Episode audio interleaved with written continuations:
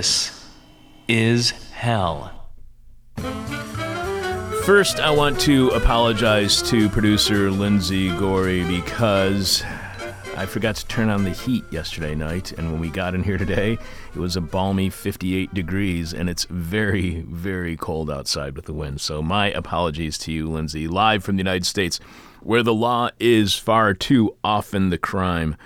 This is hell. And when it comes to crime, right there at the top of the list, if not near the top, is, you know, when it comes to a list of most heinous crimes, is homicide, as in murder. So how would you feel about your safety and security if you're if the people who are supposed to protect and serve you are members of violent gangs linked to nearly two dozen murders? And what if these practitioners of law enforcement specifically targeted black people, viewing all of them as gang members, and saw Section eight housing vouchers as evidence of likely criminality? I don't know about you, but if I found all of that out, I would move, which is exactly what it seems deputies inside the Los Angeles County Sheriff's Department want black people who recently fled the violence of places like South Central, want them to do.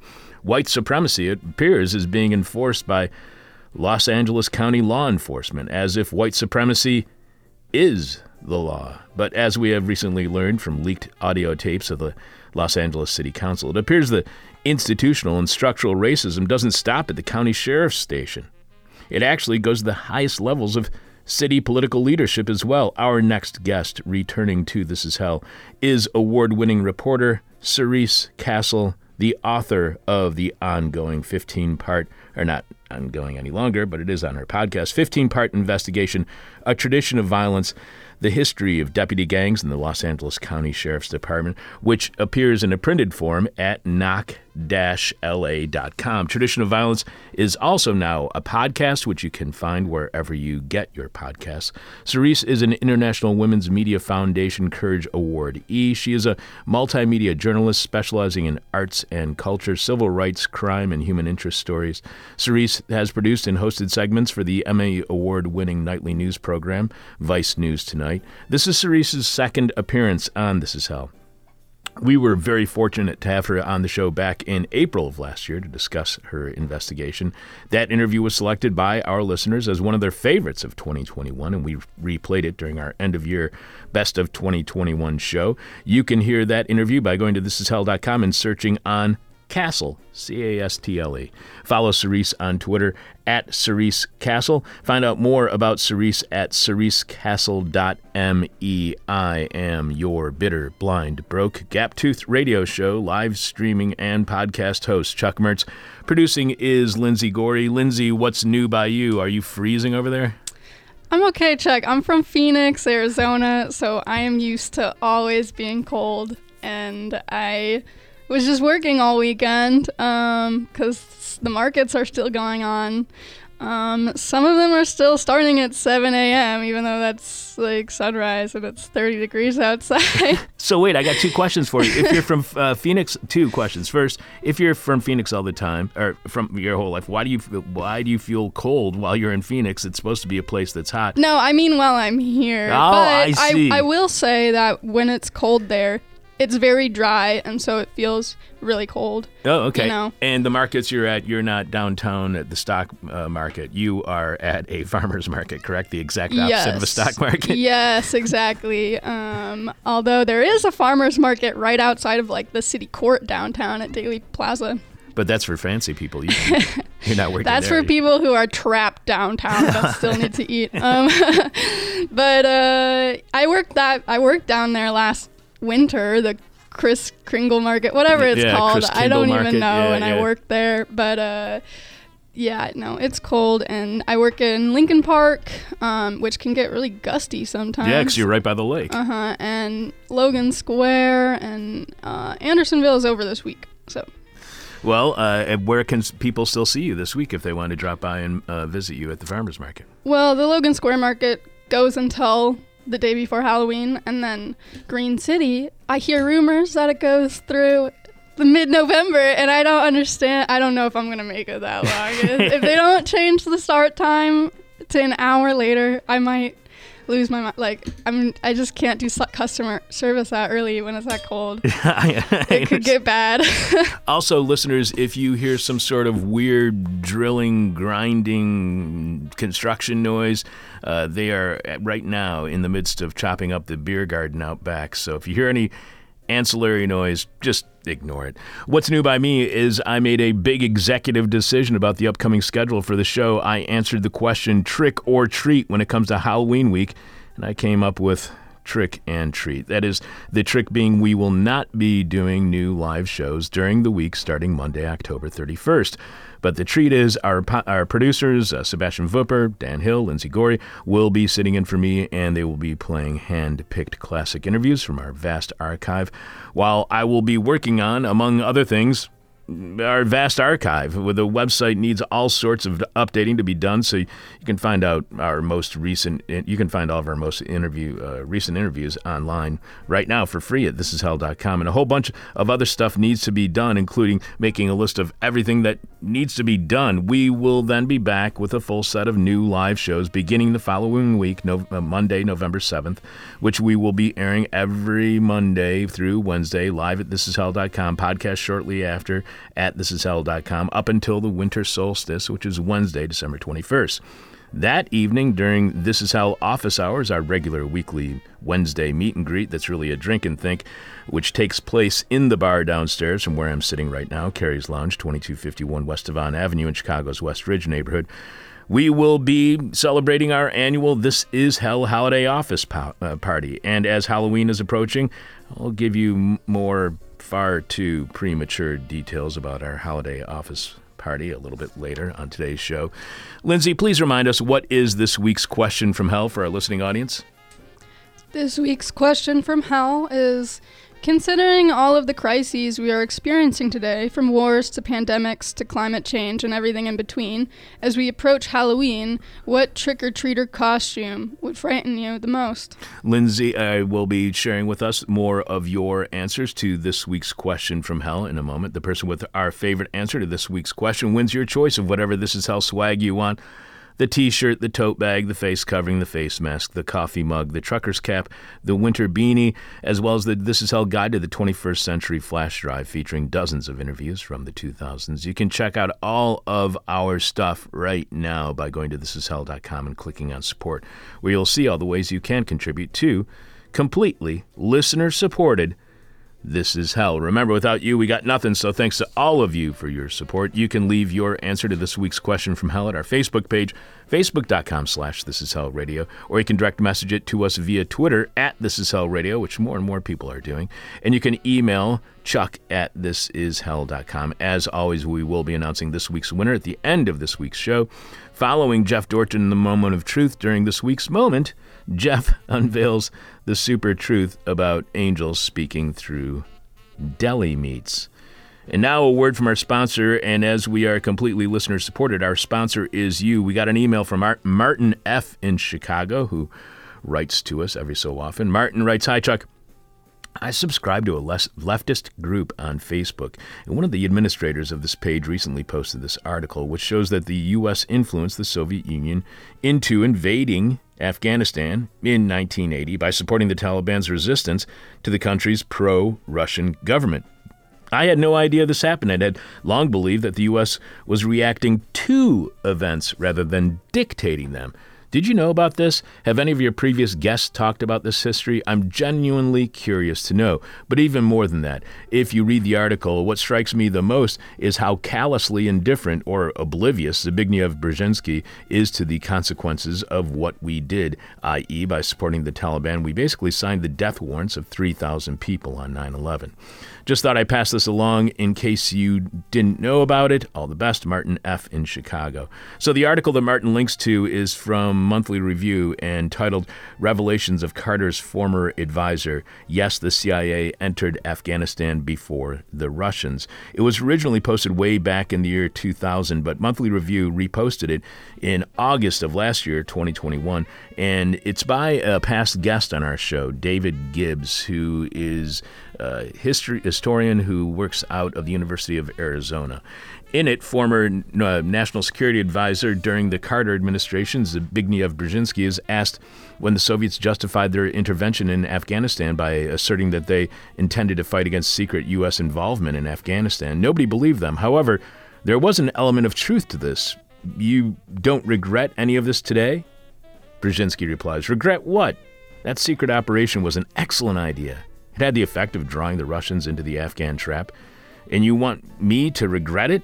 The day that the Soviets officially crossed the border, I wrote to President Carter, essentially, we now have the opportunity of giving to the U S S R its own Vietnam War. Indeed, for almost ten years, Moscow had to carry on a war that was unsustainable for the regime, a conflict that brought about the demoralization and finally the breakup of the Soviet Empire.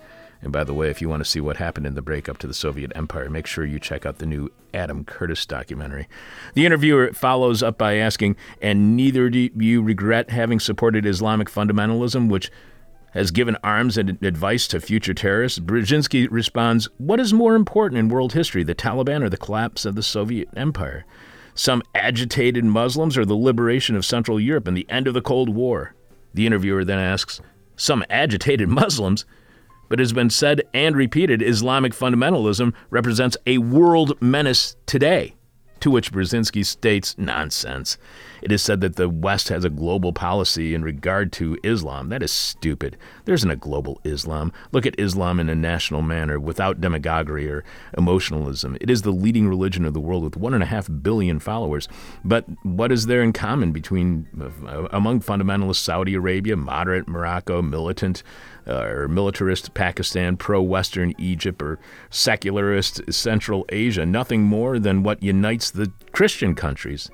So, Martin, by the conversation, by that conversation, I would say, yes, the U S knowingly and purposely provoked the Soviets into war in Afghanistan in the hopes that the Soviet Union would also experience a Vietnam War without any concern for the people who would die from such a war in Afghanistan, just like we didn't have a concern for the Vietnamese.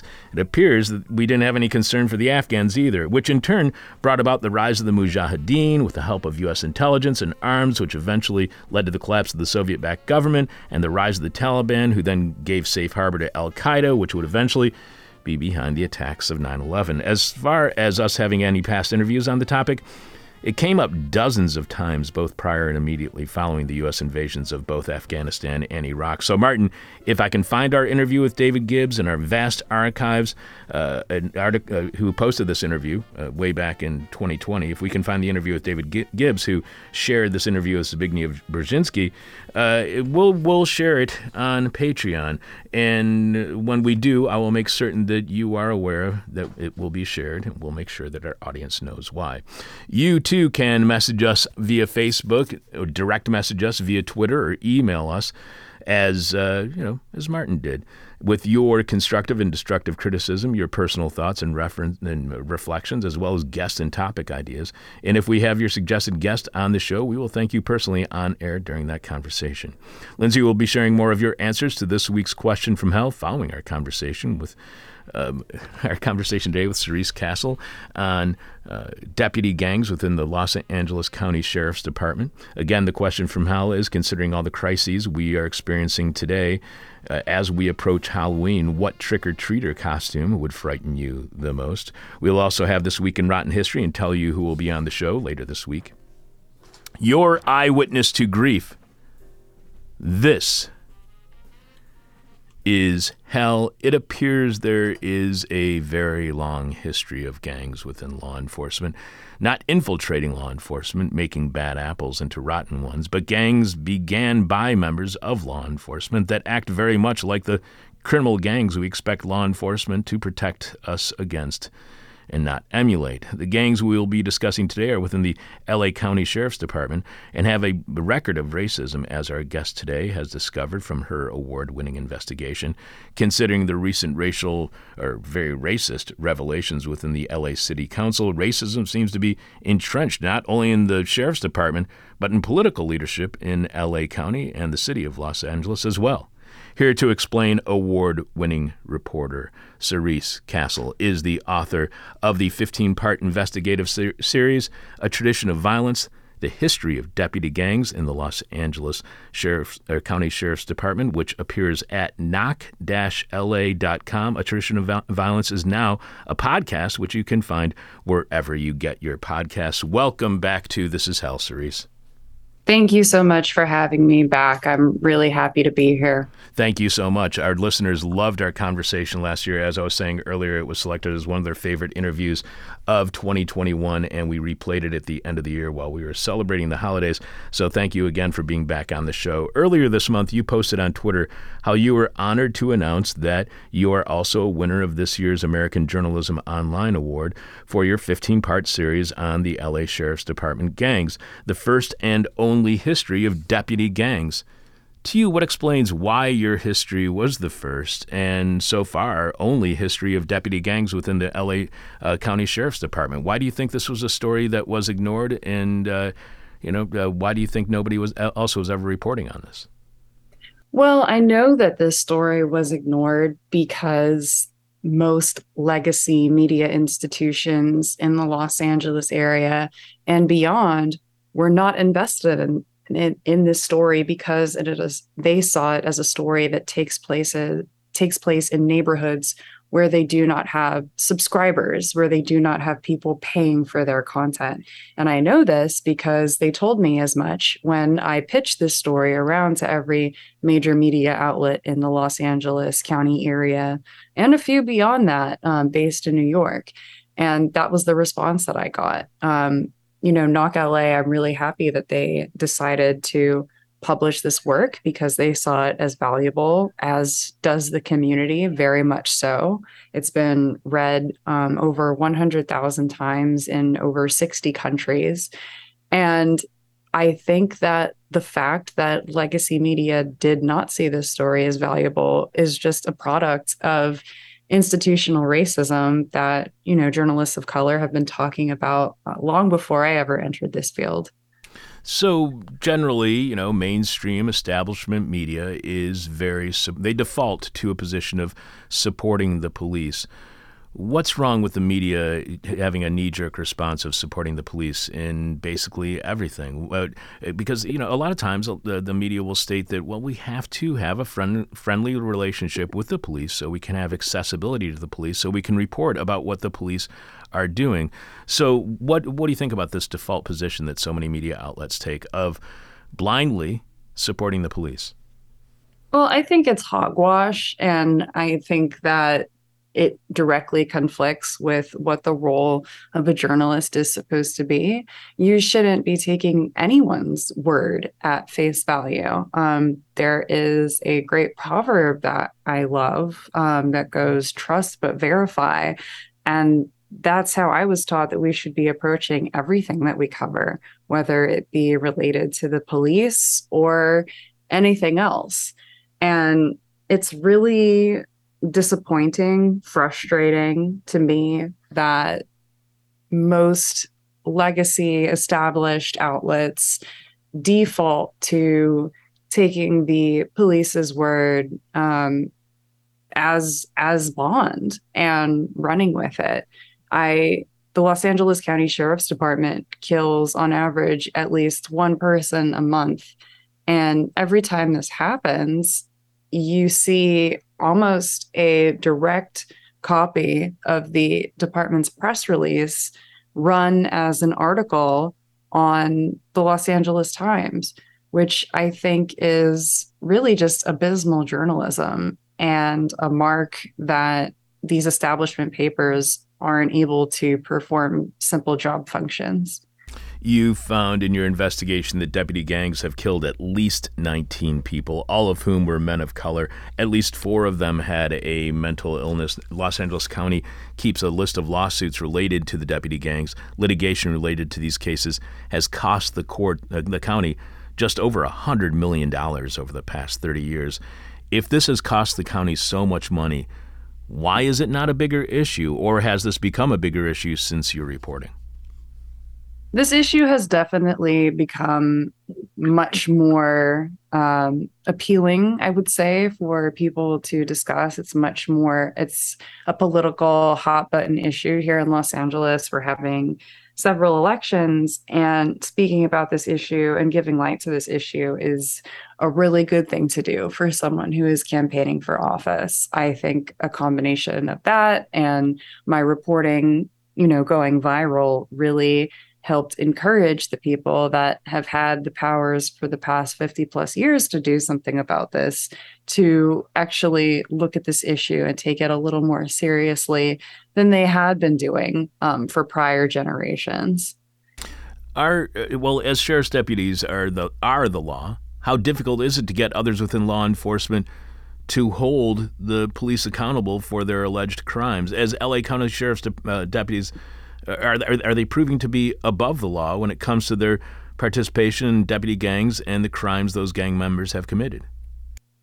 one hundred percent, yes. Um, it's very common to see the tactics of not only deputy gang members, but deputies engaged in misconduct uh, being covered up and protected by the sheriff's department. It's really important to note that deputy gangs are just a symptom of a larger problem, which is systemic police violence that is able to be carried out unchecked um, without, you know, any sort of intervention from city government, state government, even the federal government. Um, because at this point, we have seen what I believe rises to rises passes the sniff test of federal crimes when it comes to the sheriff's department. Um, yet there has been no serious intervention from, you know, the federal Department of Justice or the state Department of Justice that we can actually see. Of course, there are rumors that have been swirling for the past, you know, four years that there are investigations going on. I know that there is an investigation at the state Department of Justice's Civil Rights Division, but that's not criminal. That's just looking at, you know, patterns and practices and, you know, coming up with ways to improve. To my knowledge, you know, I am not familiar with anyone that is looking at this as something where people need to be charged criminally, criminally en masse. So, you know, a lot of people see police unions around the United States as an obstacle to real, legitimate police reform that actually is effective. Is there any link or relationship, or did you see anything involving police unions and deputy gangs? Do the police unions in some way either encourage or incentivize the growth of deputy gangs? Is there a link between the police unions and gangs? I would say that police unions do a fabulous job of protecting deputy gangs, yes. Um, there was a policy written by the Sheriff's Department's Civilian Oversight Commission, who is tasked with, uh, you know, observing how the Sheriff's Department operates itself and recommending improvements um, to the department and their their structure and operations. And a, about a year ago, they came up with a proposed policy for deputy gangs. And the Sheriff's Department's union, the Association for Los Angeles Deputy Sheriffs, otherwise known as A L A D S, um, lobbied really aggressively against this policy. And this policy has not been adopted as of yet. Um, I think that's a pretty clear example of how a union can work to protect deputy gangs. But there are other ways too. I mean, you know, unions are incredibly powerful political machines. They get behind various uh, propositions and laws that are proposed and passed in the county of Los Angeles, in the state of California, that cater to police officers and continue to give police officers rights beyond that of everyday citizens. Uh, You know, they favor things that really make the rest of us um, second-class citizens and give the police carte blanche to conduct themselves however they see fit.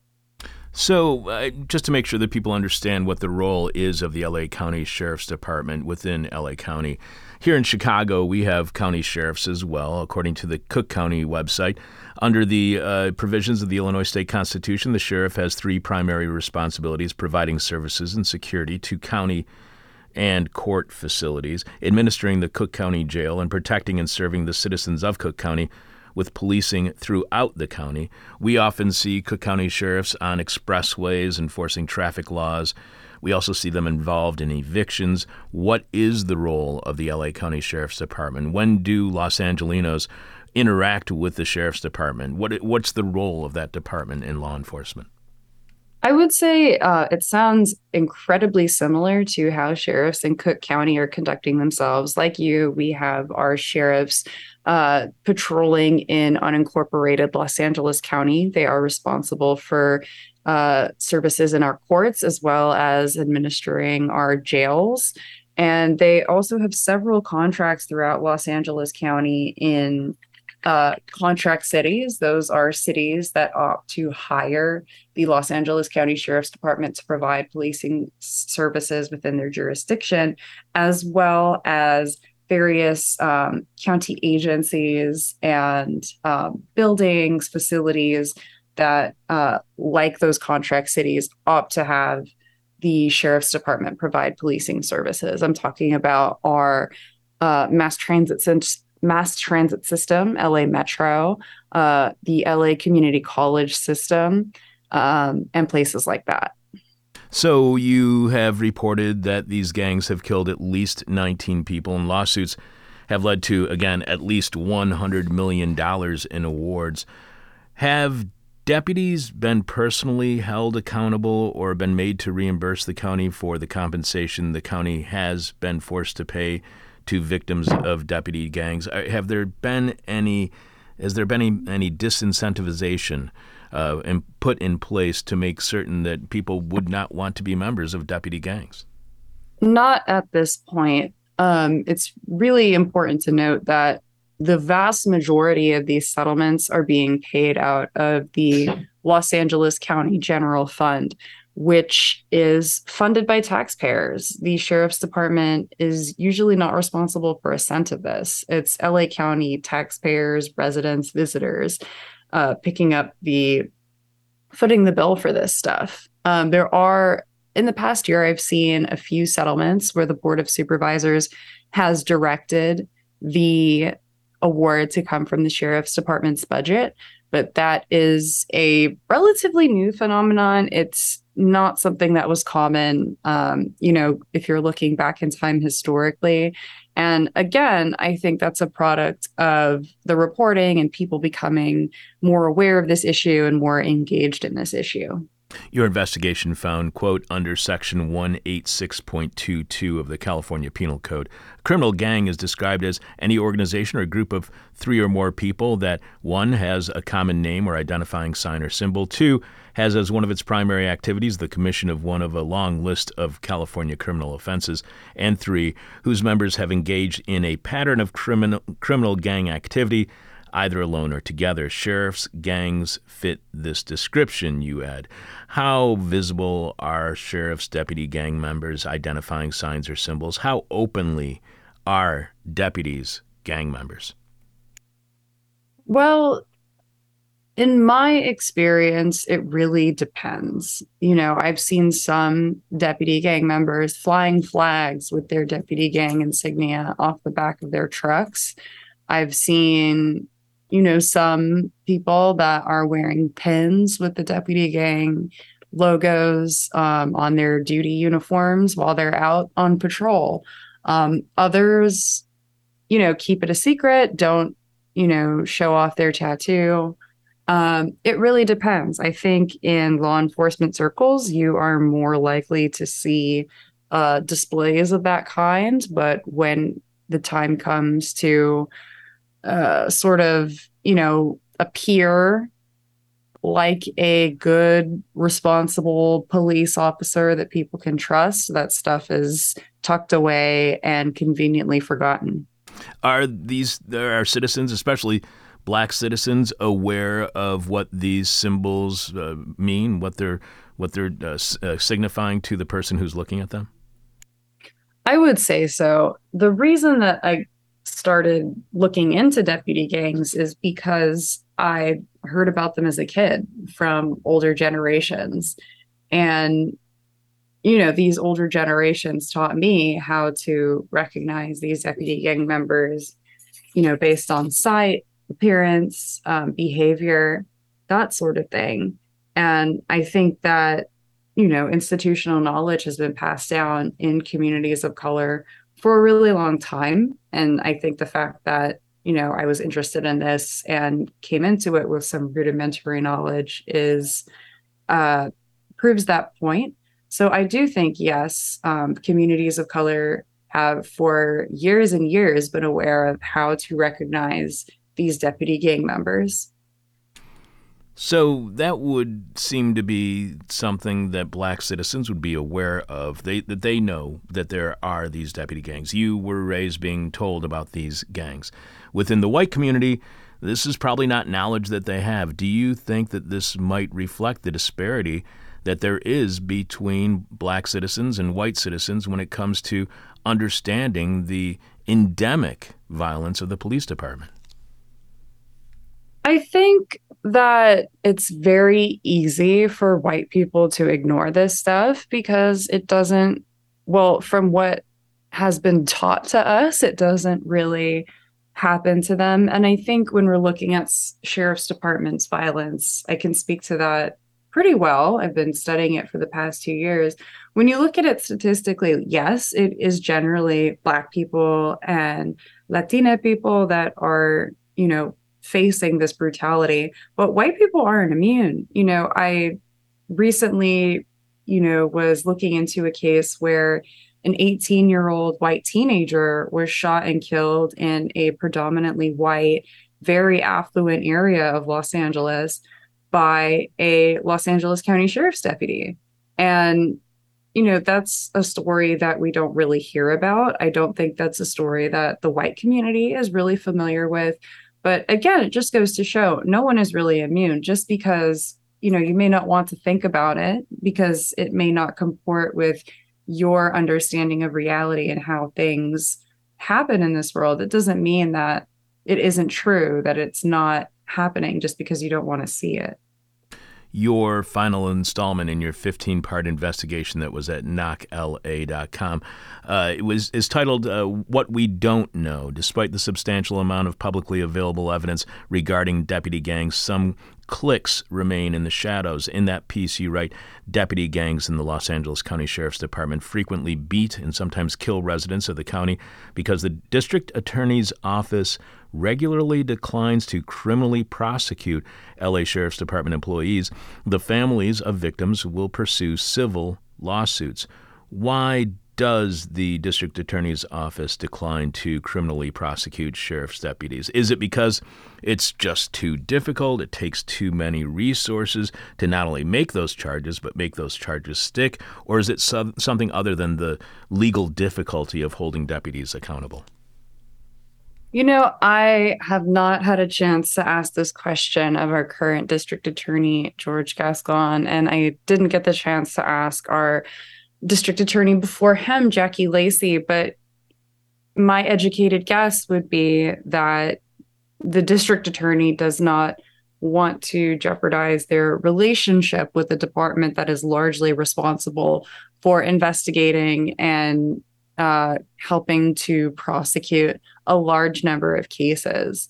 And I think that is just, you know, further evidence on how the system was really constructed to fail and not really be a place um, that is really friendly to transparency and true accountability. Is holding police gang, or uh, L A County Sheriff's Department uh, deputies, gang members responsible and, uh, and accountable, is that for a district attorney in Los Angeles County, is that political suicide? You know, I don't, I think maybe at one point it could have been, um, but I think at this point, people are really hungry to see these police officers brought to, brought to justice. I mean, we literally, as I mentioned earlier, we hear about at least one shooting death on average a month in L A County, and beyond that, dozens and dozens of cases of really awful brutality, people being beaten within inches of death. Um, and it's been going on for years. You know, this week I am covering a trial uh, in the Los Angeles County Superior Court.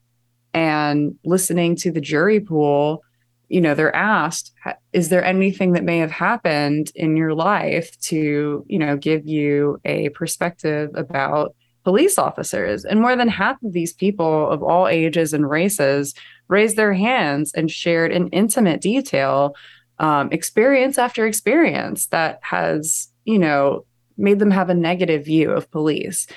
Um, So I don't think this issue is isolated at all to one community anymore. I think this is something that a growing number of people are aware of. I would say the vast majority of people are aware of um, post uh, murder of George Floyd, and people are ready to do something about it.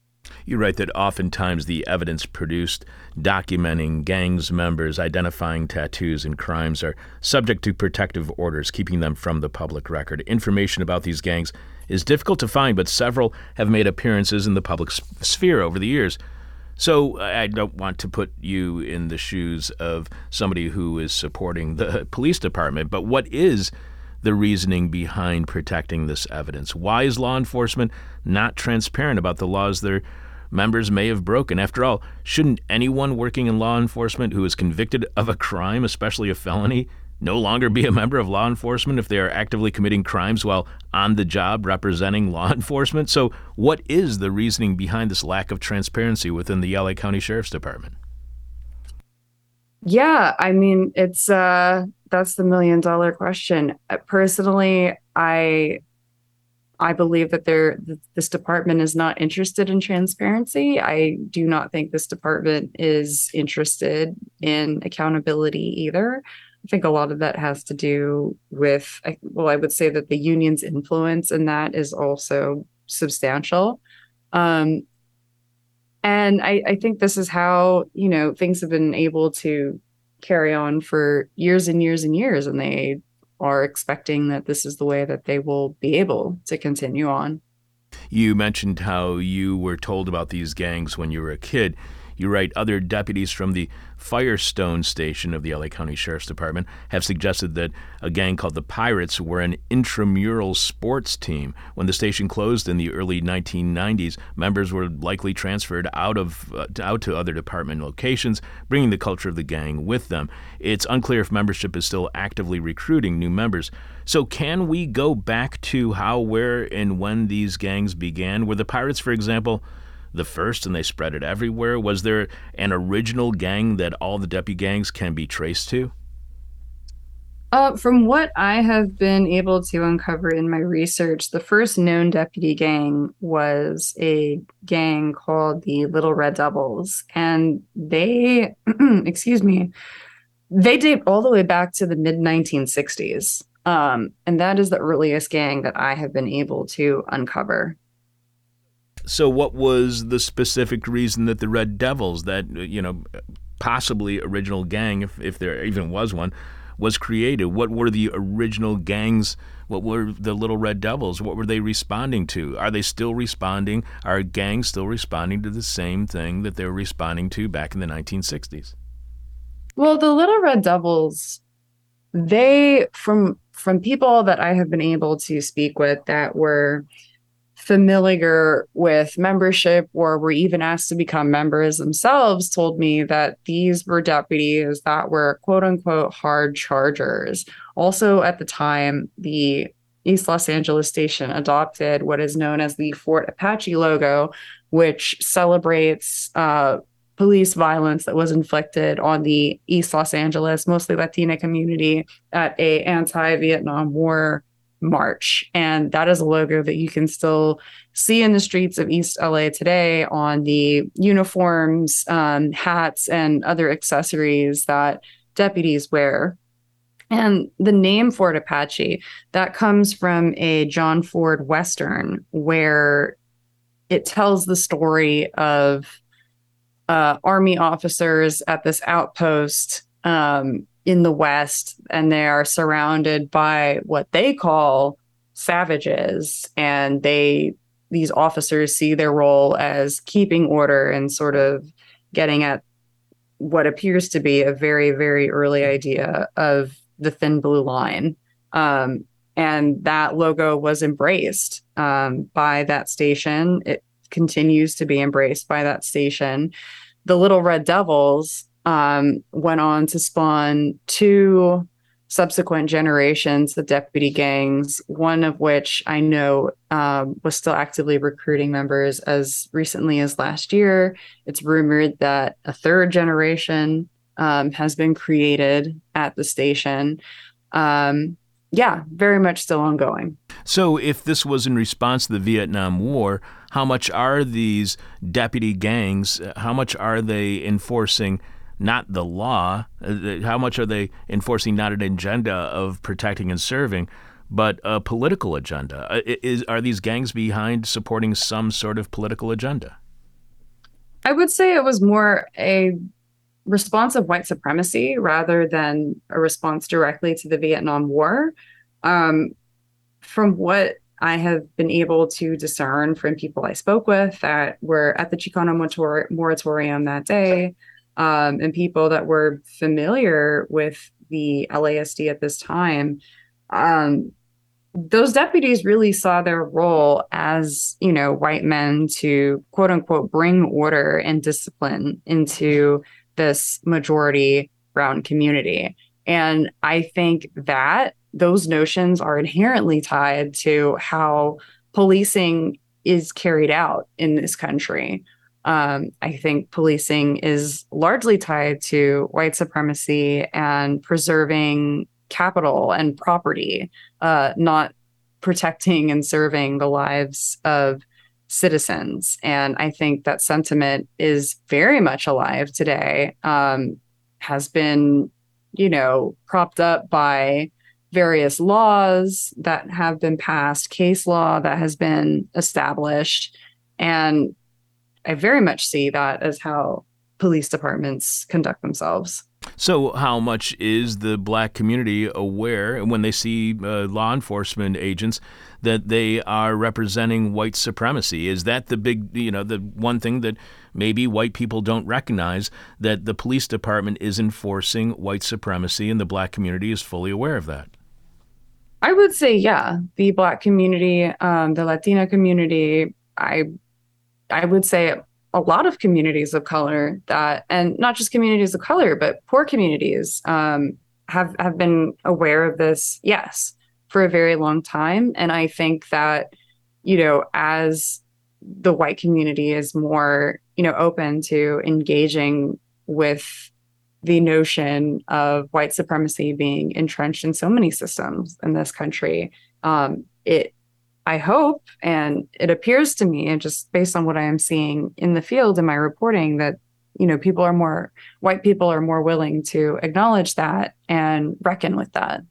We are speaking with award-winning reporter Cerise Castle, author of the fifteen-part investigative series, A Tradition of Violence, The History of Deputy Gangs in the Los Angeles County Sheriff's Department, which is now a podcast with the name A Tradition of Violence. You can find that podcast wherever you do get your podcasts. You write, as historically black and Latinx communities are gentrified and redeveloped in the eastern and southern parts of Los Angeles County, the families that once called them home are increasingly moving to the Antelope Valley, which is located in uh, northern Los Angeles County in the western part of the Mojave Desert. You quote John Sweeney, a civil rights attorney who uncovered the executioner's deputy gang, saying the cancer has metastasized out to other towns within that area, Palmdale and Lancaster. Wherever you are going to find black people, you're going to find sheriff deputies who are heavy-handed and who violate the civil rights of citizens.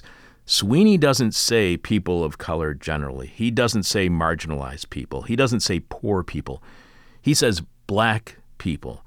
But a lot of people would suggest that, well, this isn't an action of white supremacy because there are non-white deputy gangs as well. Do you also find non-white deputy gangs, uh, as Sweeney puts it, wherever you find black people? Is it limited to white gangs, or can non-white gangs be also enforcing white supremacy? Yes, non-white gangs can one hundred percent be enforcing white supremacy, and you know, it doesn't have to be just black people being victimized for it to be, you know, an act of white supremacy. There are literally hundreds of um, Latina people that have been killed. There are dozens of Asian people that have been killed. There are white people that have been killed by these gangs. And I would say, yes, all of these, all of these gangs and all of those acts were, whether they were committed by white or non-white deputies, were, you know, part of white supremacy and part of cap- capitalism. Law enforcement always claims that the problem is just a few bad apples within their ranks. Do deputy gangs organize these already bad apples, or do they create these bad apples? I think that, honestly, the whole tree is rotten. Whenever I hear the bad apple, I, I think it's a rotten tree, and it's it's I. it's more apt to say get a couple of good apples every now and then, um, rather than just a couple of bad. I, I think the system is corrupt. I think that we literally have generations of history to base that on. I think that the system both attracts and creates these people. I think it's both nature and nurture, um, if you want to get psychological with it. And I think it needs to be overhauled in in order for all of this to stop. You write that members of the Sheriff's Department appear to hold racist beliefs about people of color in the Antelope Valley. According to the Department of Justice report, an investigation the D O J did, the Sheriff's Department dedicated extensive resources to policing participants in the Section eight Housing Choice Voucher Program between two thousand four and two thousand eleven. In two thousand four, a Lancaster Sheriff Station captain said to members of the press, "A lot of the time, voucher holders are trying to do a good thing. Their nephew from South Central is getting in trouble, so they send him up here. He rewards them by continuing his gang activity." So is this not only racializing crime, but criminalizing poverty and desegregation within the Black community? Yes, I would one hundred percent say so. That statement is atrocious. It is steeped in racism. It is steeped in stereotypes. And yeah, reading that report, I think really just lays out how disgusting these policies and the people carrying them out can be. I know this is kind of an overarching question, but what's wrong with criminalizing Section eight or receiving any kind of social service assistance? What assistance? What happens when the police, when law enforcement criminalizes the very aid that people who are the most vulnerable need?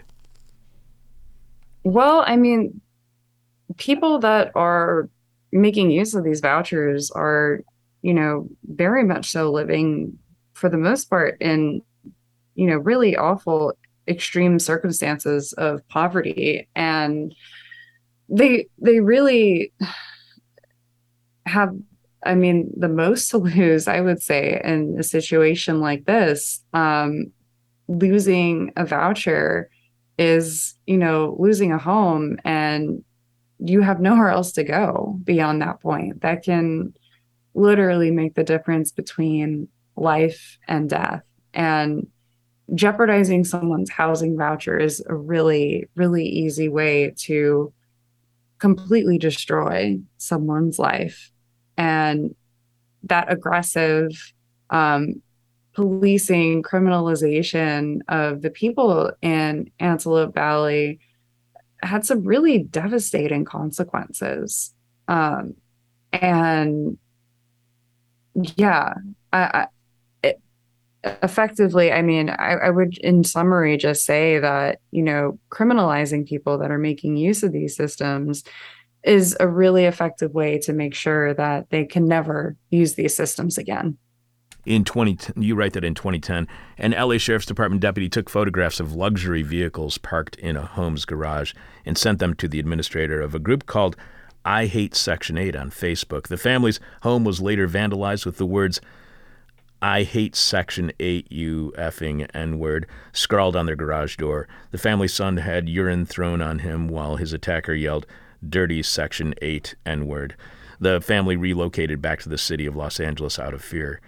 By your estimation, was that the intent of the Sheriff's Department? Are sheriff's deputies in Antelope uh, Valley actively working against racial desegregation?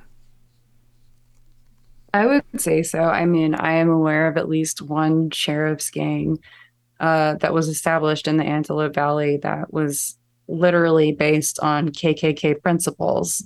Um, it's there is a large contingent of Klan members out in the Antelope Valley. I don't know how many of them are sheriff's deputies, but that is a sentiment that is widely shared in the Antelope Valley. This is a part of Los Angeles County that has been open about their racism for, again, generations.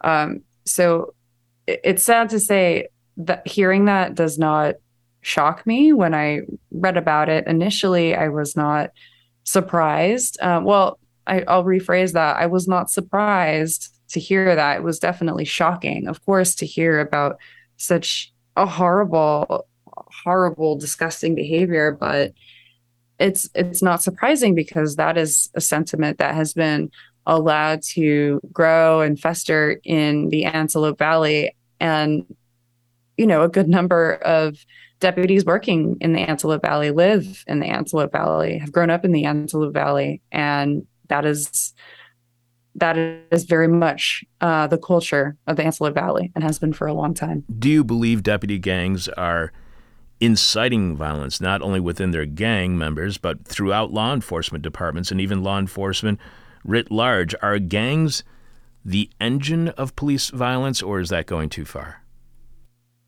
I don't think they are the only reason that police violence happens. No, I think they are um, a symptom of just police culture being inherently violent and built on, you know, principles that celebrate, you know, violence and that sort of thing.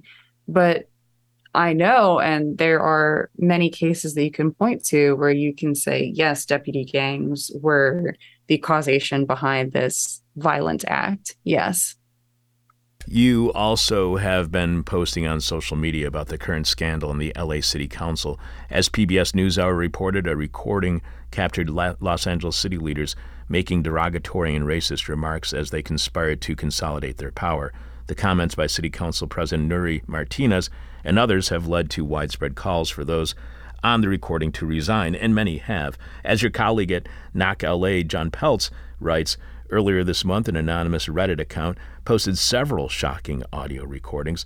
The recordings seem to contain the voices of Council President Nuri Martinez, Council members Kevin DeLeon and Gil Cedillo, and L A Labor Federation President Ron Herrera discussing a wide range of topics of great public interest and being incredibly racist while doing so. In the recording, Council President Nuri Martinez says of Los Angeles District Attorney George Gascon, "F that guy, he's with the blacks." When you consider this kind of language not only as racist and aimed at black people, but also targeting the district attorneys who defend black people in court, when you consider all that in light of what you have learned about gangs and law enforcement, what does this city council scandal reveal to you about political leadership and its role in racialized police violence in Los Angeles? I don't think the L A Fed leak tapes revealed anything new to people that have been paying attention. We have seen racist policy after racist policy uh, conceptualized, um, proposed, and executed by these members. We watched the racist redistricting happen in real time, and Knock L A was reporting on it while all of this was happening. Um, But, you know, like police violence, this isn't something for whatever reason that established media finds uh, worth covering um, for reasons I cannot ascertain. Um, but when someone is caught on tape saying such horrible things, I guess there really is nowhere else to look. Um, al- although I will note that um, the Los Angeles Times, who initially reported this story before we were able to post ours, only reported on a fraction of the things that were said on that tape. They neglected to report on the comment about George Gascon being uh, quote, with the blacks, um, and a number of other really awful things. Uh, Nuri Martinez, Gil Cedillo, Kevin DeLeon, and Ron Herrera went after Black people, Armenian people, Korean people, Oaxacan people, gay people, various community organizations, several individuals by name. And legacy media did not feel that that was worth reporting. Um, and all of it really just encapsulates to me all of the problems that we've been talking about um, for the past several minutes. Um, I don't think, it, again, I don't think it revealed anything new. I think, again, like the Sheriff's Deputy Gang series, it was this was just presented in such a way that wasn't, it was impossible for people to ignore. Um, as hard as the Los Angeles Times tried to censor and neuter the story, uh, people could not. You also shared on social media how you had just listened to the full hour plus of council members Martinez, De Leon, and Cedillo uttering slur after slur, all whilst laying out a plan for redistricting the city of Los Angeles in their favor. Are city council members making racist slur after racist slur while redict- dis- while redistricting, not only in a way that benefit- benefits them, but is racist? Is this structural racism for all to see? one hundred percent. Yes. I'm a... I don't think a Hollywood writer could have written this story. I think if I had told this story to a Hollywood writer, they would say that's a little too cliche. They recorded themselves doing the slurs. That's that's too much. But sometimes the truth is stranger than fiction. So let's get to your podcast uh, just for a moment here. Traditional Violence is now not only a series of articles at Knock L A, but it's also a podcast. You write how you spent six months on this project. Aside from this being an audio version, while the articles are the printed word, how do how does the podcast differ from the writing that you did for Knock L A? The podcast is going to be taking what I wrote initially in the series and pushing it forward. It's going to include the work that I've been doing for the past uh, year and a half on this project since publishing the series, um, taking the stories of additional victims that I've met. Um, I've met with some additional um, former and current Uh, employees of the Sheriff's Department with um, intimate knowledge of these gangs. I've uncovered some additional deputy gangs um, since reporting the series, um, and it's it's going to be it's going to be a really interesting listen. Lots of really important stories that I think are relevant not only to people living in Los Angeles but across the United States, because police departments all over the United States come here to L A to train with the sheriff's departments, and they are learning these tactics and bringing it home to you. Um, so I encourage everyone to please listen to a Tradition of Violence. Uh, episodes one and two are out tomorrow. So go ahead and please subscribe and give us a five-star rating. Listeners can get Tradition of Violence, as you were saying, wherever they get their podcasts, but including iHeartRadio. Were you surprised at how much interest there was in a podcast about the L A County Sheriff's Department deputy gangs? Um, you know, honestly, no. Uh, I feel like I am beating back uh, various producers um, that want to get in on this story.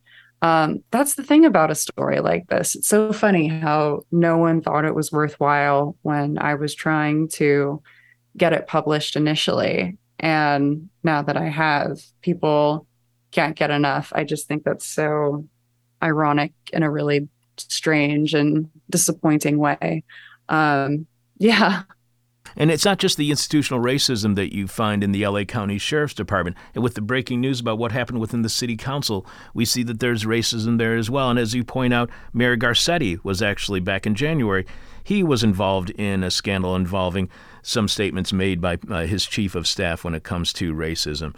So were you surprised to learn through your own investigations and reporting, and, and your in your writing on the L A uh, United School District and some of the scandals that are happening there and the violence that uh, people who are black students face on a daily basis? It, it, were you surprised to learn how rife Los Angeles is with racism, especially at the highest levels of power in Los Angeles? No, I've lived in Los Angeles as a Black woman my entire life. Um, I've been keenly aware of racism in Los Angeles um, since I can remember.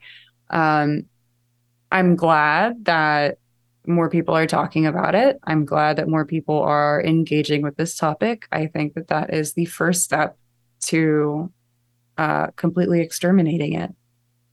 One last question for you, Cerise. We have been speaking with award-winning reporter Cerise Castle, author of the fifteen-part investigative series, A Tradition of Violence, which is now a podcast and premieres tomorrow. Episodes one and two are going to be going online on Wednesday, October nineteenth, so make sure you check that out. One last question for you, Cerise. And as we always do with all of our guests, our final question is the question from hell, the question we hate to ask. You may hate to answer. Our audience is going to hate your response. But I'm just not too sure how hellish this question is. Is the solution, is the only solution to ending deputy gangs in the L A S, uh, uh, the Los Angeles County Sheriff's Department, ending the Sheriff's Department? Can gangs be rooted out without a complete overhaul of the department from top to bottom? In, in, in any case, whether it's the L A County Sheriff's Department or wherever these kinds of gangs are found, is there any solution, any reform other than completely ending the Sheriff's Department in this example, completely overhauling it and making it into a totally different department?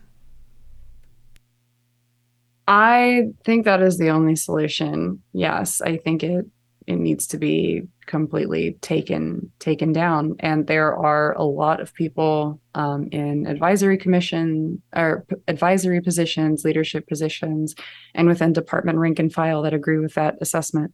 So why is it beyond reform? Well, I think when you have a fifty-year documented history of deputy gangs effectively running the department, uh, you need to get rid of something like that. It's, as you were saying earlier, it's the culture of policing that needs to be addressed. Cerise, thank you so much for being back on our show. You know that we'll annoy you in the future to have you back on. It's always a pleasure having you on. Thank you so much for being on. And the best of luck to you on your new podcast, A Tradition of Violence, which is now uh, you can find wherever you get your podcast. So thank you very much, Cerise, for being back on the show. Oh, thank you so much. No, no annoyance at all. I really appreciate you having me back. Thank you. All right. Take care. Staring into the abyss so you don't have to. This is hell. If what you just heard from Cerise Castle about gangs within law enforcement, created by law enforcement, and the racism that goes from cops on the streets to the highest level of both city and county power in Los Angeles, if that was in some way enlightening or deprogrammed you from a previously held belief or understanding, or made you feel like you actually learned something, or to realize that, yes, there's no question this really is hell, show your support by becoming a subscriber to our weekly bonus Patreon podcast, which streams live on Thursday at ten a.m. Chicago time this week, and is podcast shortly after it, patreon.com slash This Is Hell. Or you can show your support for completely listener-supported This Is Hell by visiting this is hell dot com and clicking on support. Lindsay, please remind us, what is this week's question from hell, and tell us how our listeners are responding so far. This week's question from hell is, considering all of the crises we're experiencing today, from wars to pandemics to climate change and everything in between, as we approach Halloween, what trick-or-treater costume would frighten you the most? So the last response was Trump, of course. Yes. Trump costume. Yeah. Um, We're getting a lot of those. Somebody on Facebook said D J T mask, and I thought it was some drug I hadn't tried yet. And I was like, what's a D J T mask? Is it like a different version of D M T? Then I found out Donald J. Trump. D J T? Yeah, exactly. Like, oh, it took me a minute, too, I thought. uh, Adam August, Adam A. says uh, the love child of Stephen A. Smith and Dana White. Okay. I don't know those people. I know Dana. I know Stephen A. Smith. Don't know who Dana White is, though. That sounds very familiar. Martin F. says, wearing a Donald Rumsfeld costume while twerking, twerking furiously. Okay, that's disturbing. Indeed. Michael K. says, can't be the president? Question mark. All right. Um. Amanda K. says, Milton Friedman. Uh, that would be the corpse of Milton Friedman, which would be a very scary that costume. That would be scary. As we approach Halloween, what trick-or-treater costume would frighten you the most? Our last response on Facebook from Justin M. says, Antifa. I think that's a good one. That is pretty funny. The general of Antifa army. That would be a good one. Yeah, there are quite a few on Twitter, so I'll read like maybe a few okay. here. From uh, at Kenny G. Uh, That's not Kenny G, but Kenny Gilliland. Uh, Damn it, I was hoping it was Kenny G. Uh, it says, the Trump manatee. All right. Uh, um, Ahmed S. says, genetically modified climate change resistant polar bear dressed as an Amazon delivery worker holding a box with Jeffrey Epstein's remains written on it. Wow. Wow, that's a lot of detail. I like it as creative. Okay, Justin M. says... MAGA communist. That's a pretty good one. Dressed in a total Mao outfit, but having a MAGA hat on would be pretty yeah. spectacular. Okay, now I see D J T on here. Am I reading? Am I rereading? No, no. I just saw that one today, and I was oh, totally okay. confused by seeing D J T mask. I was like, I just got to know. Is this yeah. some sort of drug? Uh, you know. No. Distribution thing now. New, yeah. Uh, they just discovered D J T. Exactly. uh, th- that's from at Third Cloud, and then I'll just this last one here okay. uh, from Todd H. Henry Kissinger. It's very disturbing. Uh, so we will have the rest of your answers to this week's question from hell later on this week's show. You can leave your answer to this week's question from hell at our Facebook page. You can tweet it at us. You can email it to us. But we must have your answer by the end of this week's show when we are announcing this week's winner following Jeff Dorchin in the Moment of Truth. During this week's moment, Jeff unveils the super truth about angels speaking through deli meats. Think about that for a moment. We will have the rest of your answers, as I said, to this week's question from hell later this week. It's time for nasty, gnarly, nauseous, naughty, nerdy, icky, drippy, sticky, goopy, gloppy, globby, gory this week in rotten history. On October twentieth, nineteen fifty-two, seventy years ago this week, the British governor of Kenya, Sir Evelyn Baring, declared a state of emergency in that colony in response to an uprising led by rebel troops of the Kenya Land and Freedom Army, an independence movement that became known in the international press as the Mau Mau Rebellion. The origin of that name, Mau Mau, is uncertain. However, for some reason, I'm going to guess it's racist, but maybe that's just me.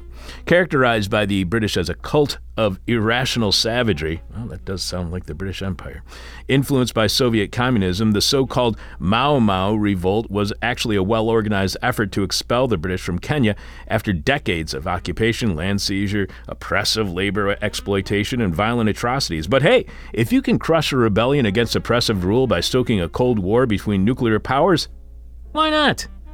But the movement was also beset by internal divisions of which the British sought to take advantage, as divide and conquer seems to be the only play in the British Empire's playbook of cruel colonial imperialism. The British governor's emergency declaration was quickly followed by mass arrests of hundreds of alleged Mau Mau leaders, including Jomo Kenyatta, the future president of independent Kenya. Over the next several years, the British, with help from local collaborators, resorted to mass killings, torture, and other war crimes, as well as aerial bombing in an attempt to force independence fighters out of the Kenyan forests and compel their surrender. As the violence escalated, the rebels responded with atrocities of their own. Of course, the British effort was futile, and by the time Kenya achieved independence in nineteen sixty-three, the conflict had claimed the lives of some twenty thousand anti-colonial fighters, along with another five thousand Kenyan collaborators. Futile, yes, but very deadly, whilst provoking tensions between nuclear powers. No wonder so many in the U S government cannot wait to start up a new Cold War, this time with both Russia and China. Others suffer around the world while military spending increases, all while risking worldwide, worldwide nuclear annihilation. I mean, what could possibly go wrong? Also in rotten history, on October twenty-second, nineteen eighty-six, thirty years ago this week, Jane Doorknocker was back on the job as a traffic reporter for New York radio station W N B C after having survived a helicopter crash six months earlier. Doorknocker, formerly an actress and singer, had played small parts in movies and had also toured with the San Francisco-based band The Tubes in the late seventies, with whom she co-wrote their single Don't Touch Me There. And just a note from your friends here at This Is Hell, The Tubes sucked, so don't waste your time looking them up online. How bad were they? As a music director at a college radio station, I got free passes to see them and walked out when between songs, they would play commercials for their new album on a huge screen. Yes, a concert constantly interrupted by commercials. That's how much The Tubes sucked. After then working a few years as a traffic reporter for radio station K F R C in San Francisco, Doorknocker had been at New York's W N B C for just five months before the April nineteen eighty-six accident in which her helicopter had gone down in the Hackensack River, and both she and her pilot had swum to safety. Shaken by that experience, Doorknocker had remained on the ground for two months, but now she was finally over it and back in the air, reporting on traffic during New York's afternoon rush hour. And prepare yourself, because after all, this is rotten history. Just as she was describing the traffic flow toward the Lincoln Tunnel in New Jersey, radio listeners suddenly heard the high-pitched sound of a motor racing in the background and Doorknocker shouting, "Hit the water, hit the water." There was a frightening moment of dead air, probably not the right word to use at this point, and the confused D J in the New York studio, not knowing what to do, went to a song by Huey Lewis, "Hip to Be Square."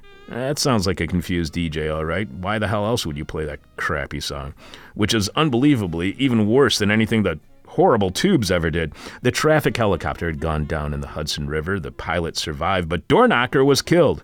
It would emerge that during maintenance on the helicopter's drivetrain, a contractor had installed a replacement part designed for military craft, but not civilian helicopters, and it also failed to lubricate it properly. This made the motor's connection to the big rotor blades come apart with, while the helicopter was in mid-air. The New York Times reported that before the crash, the contractor had been cited by the Federal Aviation Administration for repeated safety violations, including falsified inspection reports.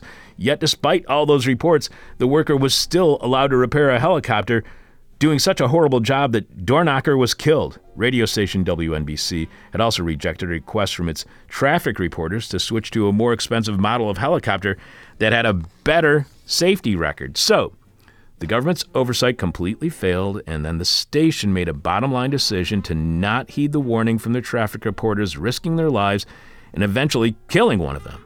It's the kind of public-private partnership of profit-fueled corporations and the government oversight that kills and keeps on killing. That's rotten history, and This Is Hell. Lindsay, who is coming up as our next guest here on This Is Hell? Tomorrow's guest is filmmaker Joe Winston. He will be on to discuss his new movie, Punch Nine, Harold, Punch Nine for Harold Washington. The story of Harold Washington, elected in nineteen eighty-three as Chicago's first African-American mayor, the pol- political battles he fought, and his legacy to Chicago and the nation. I'm really interested in this. I'm really looking forward to it, but I just love how the title implies that you're supposed to go out and punch nine people for Harold Washington. I don't know if that's what you're supposed to do, though. Of course, we will, as I was saying, have a moment of truth uh, from Jeff Dorchin. Our annual This Is Hell holiday office party happens on the first day of winter, Wednesday, December twenty-first, at Carrie's Lounge, twenty-two fifty-one West Devon Avenue in Chicago's West Ridge neighborhood. Now, you may be wondering, as I am, why are you telling us this, Chuck, about a holiday office party when the holidays are still two months away? And to that, I would say that's a very damn good question. But apparently, people are already making their plans for the holidays. In fact, this week, This weekend, I am celebrating, get this, Christmas. Why? Two months prior to the holidays, am I already celebrating Christmas? Well, I have family members who refuse to get vaccinated against COVID nineteen. This means since twenty twenty, we've been having Christmas Christmas with them in October when it's still warm enough to be outside. Kinda. They bring out a space heater and offer everyone blankets just in case we get cold sitting outside for several hours, sitting still in temperatures that have generally been in the fifties, which is not cold, but once you are sitting outside essentially motionless for several hours at a time, you definitely start feeling the chill in the air. This is also the time of year that other branches of my family start organizing our holiday gift exchange, and everyone is trying to fit their work schedules around the holidays. So with all of that in mind, if you are, unfortunately, like me, already making holiday plans, join us for our annual This Is Hell Holiday Office Party Wednesday evening, December twenty-first at Carrie's Lounge. So what is our holiday office party? Basically, it's our weekly meet and greet that's really a drink and think. This is Hell office hours, except we will have gifts for everyone who attends. You will also be able to pick up This Is Hell merchandise if you are looking for a last minute, last minute gift. But more than any of that, do you work but no longer go to the office or have an office but work completely remotely? Then invite the people from your virtual workplace and have your party, our party, be your holiday office party. Don't really like the people going to your actual office party that you are forced to attend? Then bring the people who you do like to party with, who you also work with, to our annual This Is Hell Holiday Office Party. That's Wednesday evening, December twenty-first, Carrie's Lounge, twenty-two fifty-one West Devon Avenue in Chicago's West Ridge neighborhood. And I also look forward to seeing all of you uh, this Wednesday at This Is Hell Office Hours. I am your bitter, blind, broke, gap-toothed radio show, podcast, live streaming host, Chuck Mertz. Thanks to Lindsay Gorey for producing. Always a pleasure doing a show with you. We told you so. This is hell. My demon is on my butt. No. Ah. My demon talks to me in profanity like a sailor. Uh-huh. And my demon tries to knock me down. And my demon tries to put me on a hell ride. Thank you for listening to This Is Hell. For more interview hell and to support the show, visit this is hell dot com.